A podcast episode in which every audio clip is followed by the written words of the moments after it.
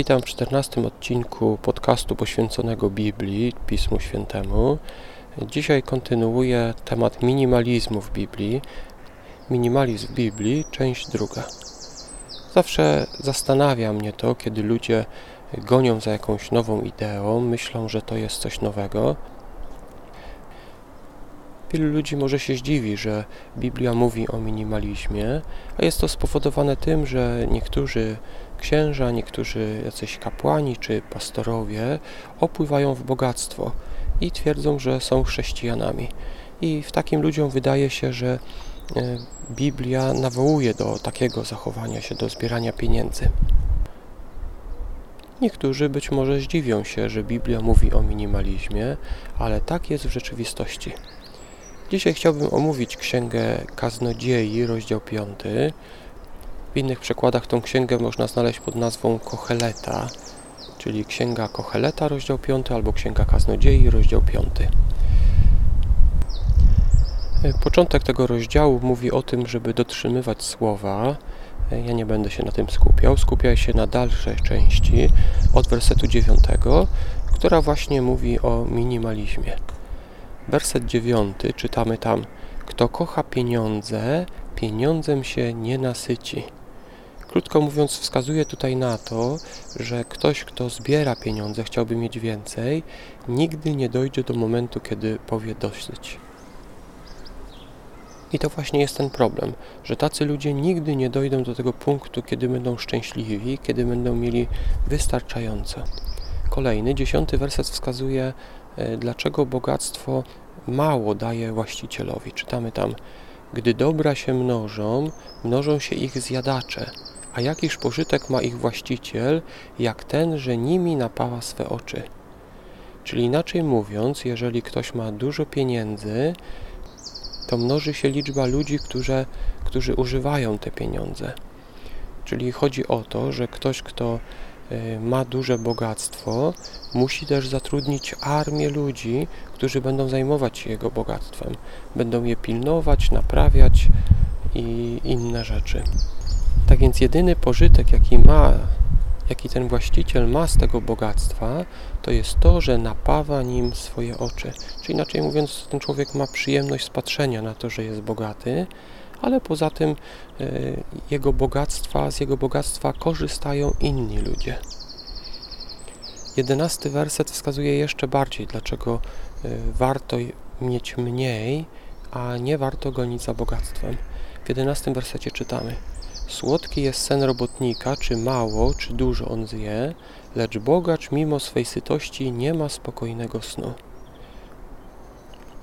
Nie chodzi tutaj o to, że słodki jest sen człowieka biednego, który może nie ma co do garnka włożyć, Chodzi tutaj o to, że ludzie, którzy mają dużo pieniędzy, mają w związku z nimi też dużo zmartwienia. Na przykład obawiają się kradzieży, obawiają się, że rzeczy, które mają, zostaną zniszczone, e, ukradzione czy inne rzeczy. Tak więc ktoś, kto ma wystarczającą ilość rzeczy, to taki człowiek spokojnie śpi, bo on się nie skupia na tym. Ale ten, kto ma dużo, jak czytamy w tym wersecie, nie ma spokojnego snu. Kolejne wersety 12 i 13 wskazują na pewien problem. Ktoś na przykład zbiera pieniądze, bo chciałby zapewnić utrzymanie swoim dzieciom. Myślę, że wszyscy, którzy mają dzieci, chcą przekazać im jak najwięcej, między innymi dóbr materialnych, aby dzieci nie miały problemu, albo gdy na przykład zachorują, czy coś się stanie, żeby były pieniądze na to, żeby leczyć, czy robić inne rzeczy. Jednak 12 i 13 werset mówią o czymś, co może się zdarzyć. Istnieje bolesna niedola, widziałem ją pod słońcem, bogactwo przechowywane na szkodę właściciela. Bogactwo to bowiem przepada na skutek jakiegoś nieszczęścia i urodzi mu się syn, a w ręku jego niczego już nie ma. Czyli ktoś zbierał pieniądze dla swoich dzieci, ale przyszło jakieś nieszczęście, nie jest tu wymienione z nazwy, i nie ma nic, co mógłby przekazać e, temu swojemu synowi. Podsumowaniem całości są wersety od 14 do 16, które wskazują na to, że jacy się rodzimy, tacy odchodzimy z tego świata. Od 14 wersetu czytamy: Jak wyszedł z łona swojej matki nagi, taki znowu odejdzie, jaki przyszedł i nie wyniesie ze swej pracy niczego, co mógłby w ręku zabrać ze sobą. Bo również i to jest bolesną niedolą, że tak odejdzie, jak przyszedł.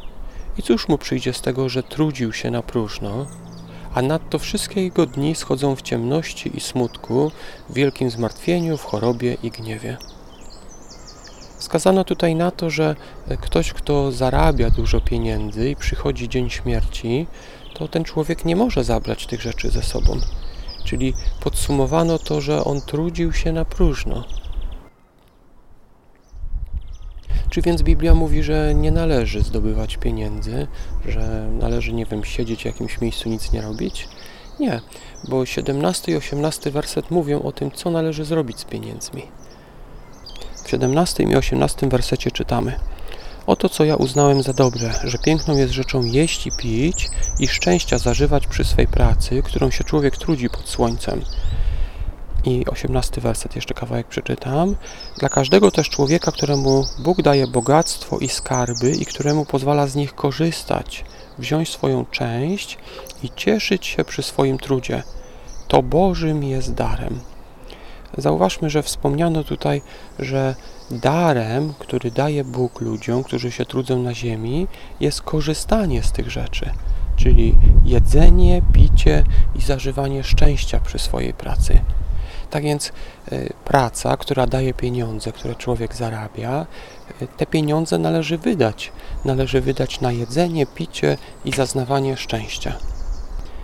Podsumowując, Biblia nie mówi, żeby nie zarabiać pieniędzy. Biblia mówi na tym, żeby nie skupiać się na gromadzeniu tych pieniędzy, ale po prostu y, korzystać z nich, ale korzystać z nich ku, ku swemu szczęściu. Niestety niektórzy ludzie, którzy gromadzą pieniądze, zapominają o tym, że pieniądze nie są celem, ale są środkiem. Pieniądze są środkiem do tego, żeby zapewnić sobie y, dobre życie, dobre jedzenie, dobre picie, y, zabawę z przyjaciółmi, z rodziną. Tak więc pracuj, zarabiaj pieniądze, ale nie zapomnij, że nagrodą za Twoją pracę nie są pieniądze, ale są takie drobne rzeczy w życiu, drobne przyjemności, jak jedzenie, picie czy spotykanie się e, z rodziną, z przyjaciółmi. E, dziękuję Wam za wysłuchanie tego 14 odcinka podcastu o Biblii. To była druga część dotycząca minimalizmu, w której omówiłem księgę Kocheleta, rozdział 5. W kolejnym odcinku omówię przykład Jezusa w kwestii minimalizmu. Dziękuję za wysłuchanie. Do usłyszenia za tydzień.